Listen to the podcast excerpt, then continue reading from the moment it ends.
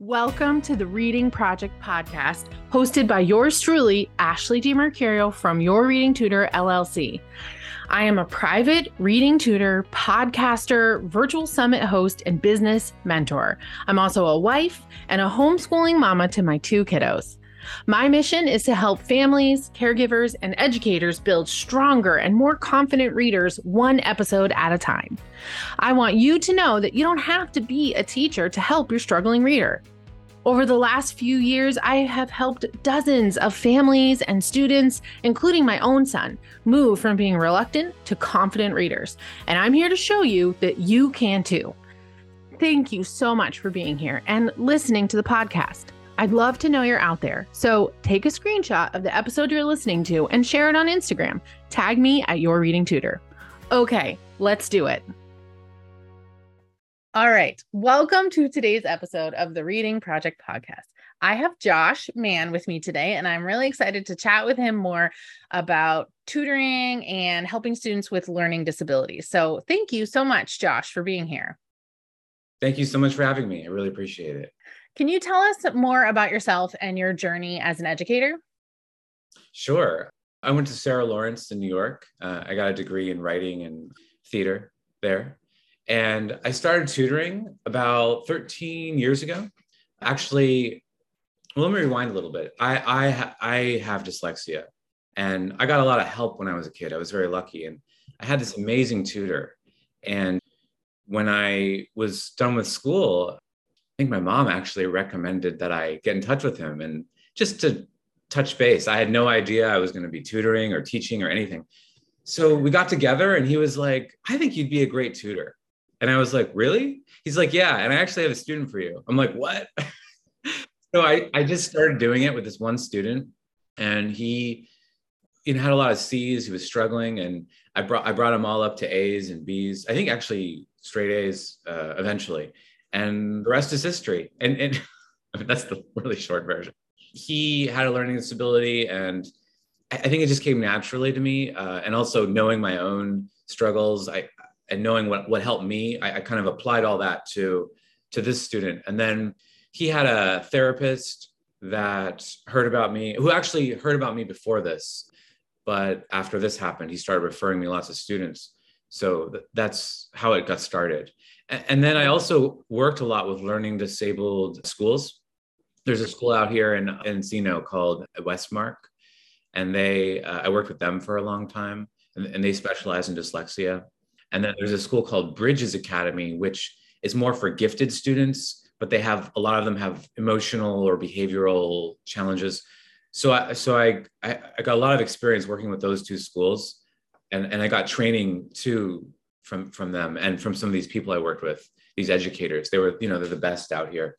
So that's what sort of launched everything. And then I got into homeschooling. I got really into writing because my degree's in writing. So I helped with college essays and just well, it started with just normal essays, you know, not for for homework. And then we're doing test prep and college essays. And I'm also a writer and an actor. And I bring in those things to to the the work. And makes it more fun and exciting. And uh, i have an improvisational quality i bring to and I, I, I treat sometimes some of the essays like a script if it works. And i try to bring in lots of analogies because i want to i want the kids to relate to the work and to me and i want to make it fun and relatable. And if they have analogies and things to draw comparisons to i feel like they get much more uh, invested, engaged, and motivated and interested. So I, I know I gave you, now there was the long, I gave you the short version and then the long version. No, it was great. Thank you for sharing about your own personal struggles with dyslexia. And, you know, I think going through those things probably helps you to better relate to some of the students that you're working with because um, you know firsthand you know what it's like to have that kind of struggle and i think it's really cool that you bring in you know the idea of like an essay being like a script and and acting and improv. That it, improv that probably makes um, working with you really fun and interesting different you know? I hope so. But I have to ask them. The verdict's still out there with the students but I, you know I've, I've had i've had lots of success stories and you know, I, I had a student, she, when I first started working with her, she, you know, uh, had a lot of difficulty reading and, um, you know, had, had trouble writing and, and now she's in a great college and thriving and, you know, just, just killing it. So I, you know, I have lots of stories like that. And I think that's the most rewarding part is seeing the, the change, the positive change in the student and, um, seeing their improvement, you know, and it, it just feels rewarding to see that I made a difference. Uh, I think that uh, that that's where the real gold is for me. For sure. So you have a lot of experience working with students with different kinds of learning challenges. Um, and we all know these types of students are working really hard you know in school to to keep up or to try to get ahead you know they're they're already working hard. So should these students with um, learning disabilities or different learning challenges be looking for tutoring in the summer or should they be taking summers off? I think you know there are exceptions to everything because every student's different. But in my experience and from from what i've seen they should definitely do work during the summer because what ends up happening is they get rusty. And then the first couple of weeks of school a lot of it is playing catch up or they get behind right away. And if they go in on top of things that's less likely to happen.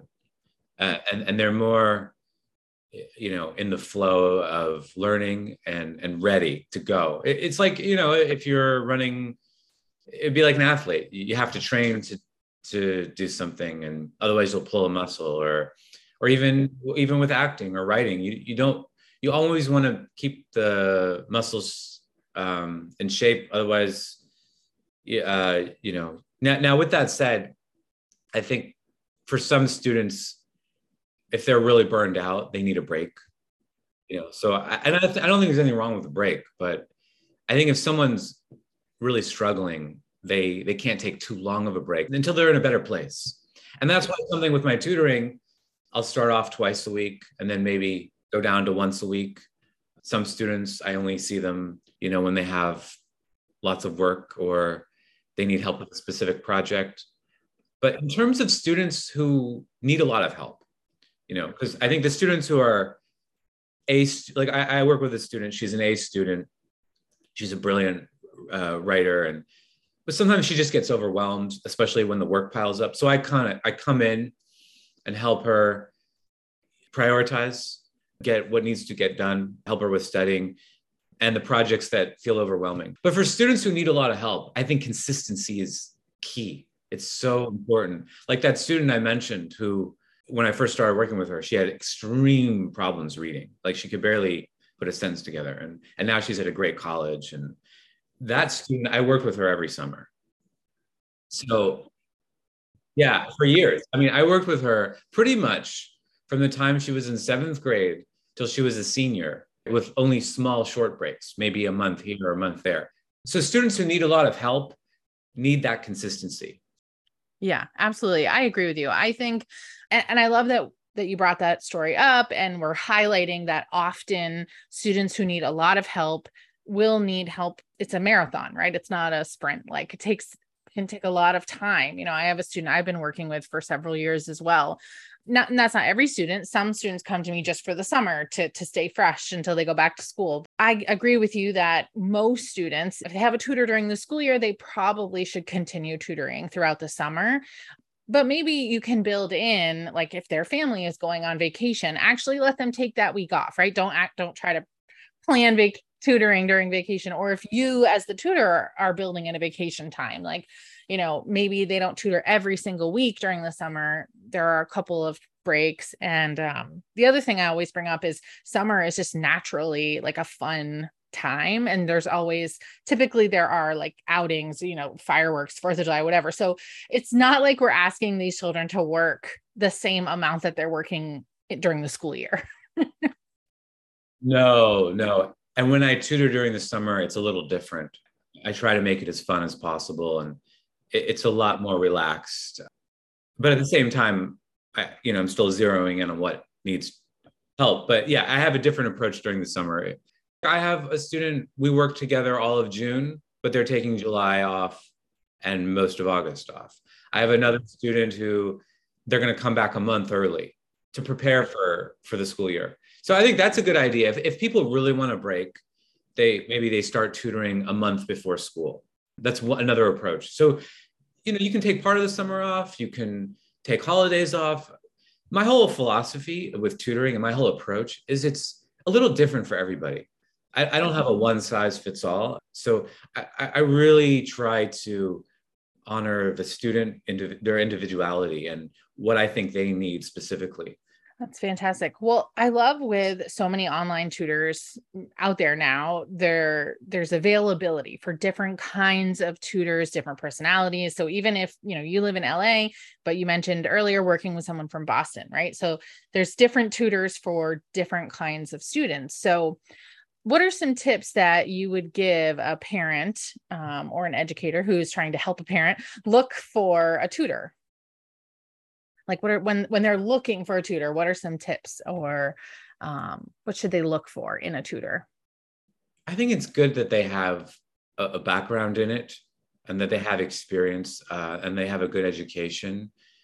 And maybe that it's a good fit for that student. Some of these stories i'm telling you about it was really a great fit. Like we really had a great rapport. So maybe looking at a couple and seeing which one will might have the best rapport with my child and maybe you can tr- test it out and and see or just talk to you know i do i'll do a 15 minute consultation with the parent or the student whatever. So you can you can feel it out. I, I like to go a lot on intuition. When i look for a coach or you know a mentor or something i you know i do a little bit of research and then when when i find someone i like i i just feel like oh that's the guy that's the person so part of it that's a more a less intellectual part more of an intuitive thing. So i think intuition you know some people really need a, a male they think they really need a male or sometimes it doesn't matter. Because I, I, work with you know i work with everybody. It doesn't doesn't matter to me. Uh, but sometimes it matters to the kid. Sometimes it doesn't. So you know maybe if they have similar interests or if there's a connection that's always great.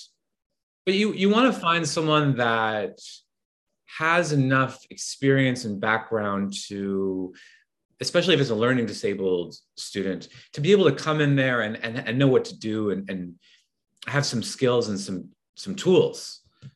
So it's not just any tutor but someone who actually has tools for that specific thing. Right. Absolutely. And i think tutoring is one of those or the to say you're a tutor has your title. Like it's one of those words that um is changing. Like it used to be a tutor was like a high school senior who went to the library and helped your kid with their homework, you know. And I think now, especially since everything that's gone on in the last few years, uh, people are starting to see and understand that there are these amazing educators out there that are tutoring you know they're tutors but really we're like private teachers um and so knowing the difference, right? So sometimes when people come to me looking for tutoring services, in their mind, they're thinking like, oh, $20 an hour to the high school senior. You know, that's not what we do. no, no, I, am a specialist and, and, I'm also a teacher. I do homeschooling. I teach literature, uh, writing, and I do that, and I still do that. So I'm I'm a full time educator Absolutely. And so when a te- when a, a parent is looking for a tutor, it's important for the parent to think about what why they're looking for a tutor and what the child really needs. Like are they looking for, you know, just homeschool support, someone to read with or are they really looking for a specialist that can help like target and close these specific gaps in their learning? Yeah, I really look for what are the weaknesses, what are the strengths, building on the strengths, finding out what's what's going on what's the issue what needs the most attention and really zeroing in on it you know? Yeah. Great. Well what would you want the parent of a learning disabled child to know from a tutor's perspective from your perspective? Know that anything's possible. There's a lot of potential there with a lot with most of these students i work with. So don't lose hope. You know there's definitely so much that you can do. I've seen changes overnight. I've seen some that took longer some changes take years, but even if it takes years, that's okay too. It's okay wherever your child is at. It's okay, uh, and then when you get help, it gets better. It just gets better, you know. So I think there's there's there needs to be a level of acceptance. Like, okay, my child, this is what's going on with them right now. That's okay. We're going to get help and the situation is going to improve. So optimism, acknowledging the student the student's potential because I think you know 99% of all the students I work with have amazing, extraordinary potential to do really well. You know, no matter how severe the the challenges are. Right. And that is one of the great things about a, a one-on-one tutor is that you can really focus on exactly what that child needs and help them to to reach that yeah well we also have some um we have educators and tutors listening also and i was wondering what you would want tutors to know about working with these types of students that you work with. And i want to say one more thing about before. Another thing for the parents is i think it's important to be realistic as well. You know some some parents i think get too hard on their children and that's not and they ex, the expectations are just too high. I see sometimes parents are thinking that the student you know can go to harvard when they're not seeing the, the situation clearly sometimes.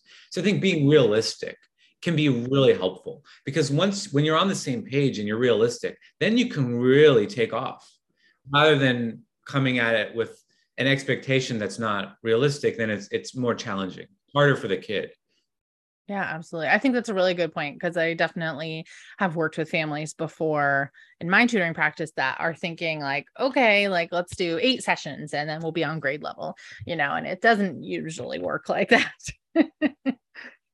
It takes time. I mean, I think I think the parents and the tutors, you, you asked me about any advice for other tutors or educators, and for the parents, patience is important. You have to have a lot of patience. You don't know when the changes will happen you have to just let the student go at their at their pace you know you help them as much as you can patience is is a, a valuable uh, tool yes for sure. And i know sometimes when i've been working with a student for a long time all of a sudden there'll be these this like leap in progress and i'll think like oh gosh it, it seems like it happened overnight but it really didn't right? We've been working on these things for two years so um that's something that even I have to remind myself because when the when the light bulb moment or when the progress happens and all of a sudden things just start clicking and you're like, oh my gosh, it's, it's happening so fast, but it really isn't, right? You and the student have put in so much time. Um, so sometimes I think parents need to acknowledge that more. You know, I've the best success stories I've had is when we work together for at least a year. You know, because sometimes that's what it takes you want a quick fix, I have a lot of tools I can do in one session. I can do a workshop. I had this a couple weeks ago. Uh, there was a student who uh, they had a you know, they had finals and they needed help writing and they, they needed some lessons too because they, they felt like they just weren't getting the tools they needed in school. So I did a bunch in a row, workshop writing workshops, one on one, just giving them, teaching them everything I had uh, with the right as much as I could in, in this time frame. I couldn't do everything, obviously, because I teach long classes, but as much as I can do in one workshop. So, I mean, that, that's a different approach, and I think she got a lot out of it. But generally speaking, it's better to do consistent work. Um, well, I'm gonna spring a last question on you because I I always ask uh, my guests what books they're reading right now. What's their favorite book? I like to end every episode by talking about books, and I forgot to give you a heads up about that. so I love a, a, Nobel Prize winning author named Jose Saramago. He's amazing. There's one book he has that I do with students. It's called The Tale of the Unknown Island.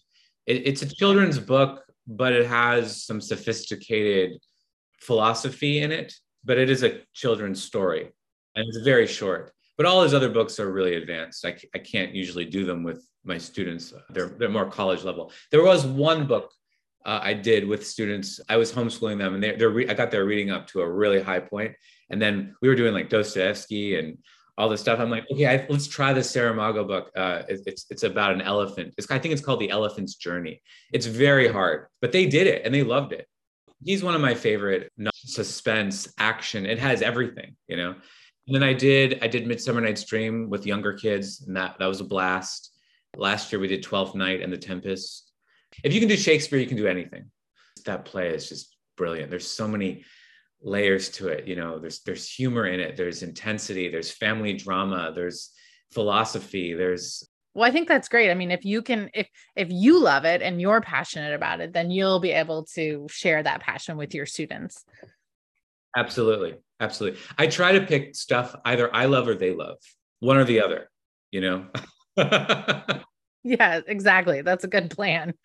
All right. Well, where can people um, find out more information about you and your business and your classes? I have a website. It's called collaborativetutor.com. So collaborativetutor.com. And then my email is collaborativetutoring at gmail. Great. We'll make sure to include those in the show notes so people can find you. Sure. Yeah, yeah, yeah. That'd be great. And I'm also on Facebook. That's another place you can find me. But the website's probably the best. All right. Awesome. And do you have any openings in your schedule right now for new students? Yes, I do. Yes, I do. Um, yeah, I have I have a few openings. So what would be your ideal client right now? So if if somebody's listening to this and they are thinking about a tutor, get so much out of uh, working with students who who need that support to go through that metamorphosis, that change. So any student who needs long-term support for reading, writing, who's open to doing books I suggest, when I come up with a curriculum and we we work on that together, they really shine and really they really take off. So I think someone who's who, who needs help with a learn with learning disabilities or writing, anyone who needs long-term support or summer support. Yeah. And you primarily work with older students, right? Like middle school and up or I do both. I, I, have a couple of students who are younger, but yeah, I, I, I, I for the most part, it's middle school and high school but I have I have like taught kids how to read. I do work with younger kids. Uh, Absolutely. Great. Well, thank you so much, Josh, for coming on. Oh, my pleasure. You're you're a brilliant interviewer. I appreciate your time. Thank you. Great. Really enjoyed this. Yeah. All right, everyone. That was a great conversation with Josh Mann. I hope you had some key takeaways. And if you did, I would love to hear about them. Definitely take a screenshot if you are listening to this episode and share on Instagram. Make sure you tag me at your reading tutor and let me know what you enjoyed about today's episode. I just want to quickly recap some of the things he talked about that really stood out to me, especially when you're looking for a tutor, because I think it's important to realize that not every tutor is going to be a good fit for every student. And I know when I first started my online tutoring business, I didn't really think a lot about that. But now that I've been doing it for a few years now, I can see that the progress and the results happen so much easier and so much faster when it really is the best fit. And thanks to technology and video tutoring, we have the ability to look for tutors all over the country and the world to find the best person to meet your child's needs. So, we talked a lot about whether or not children who are struggling learners should they continue tutoring over breaks, over summer break, winter break.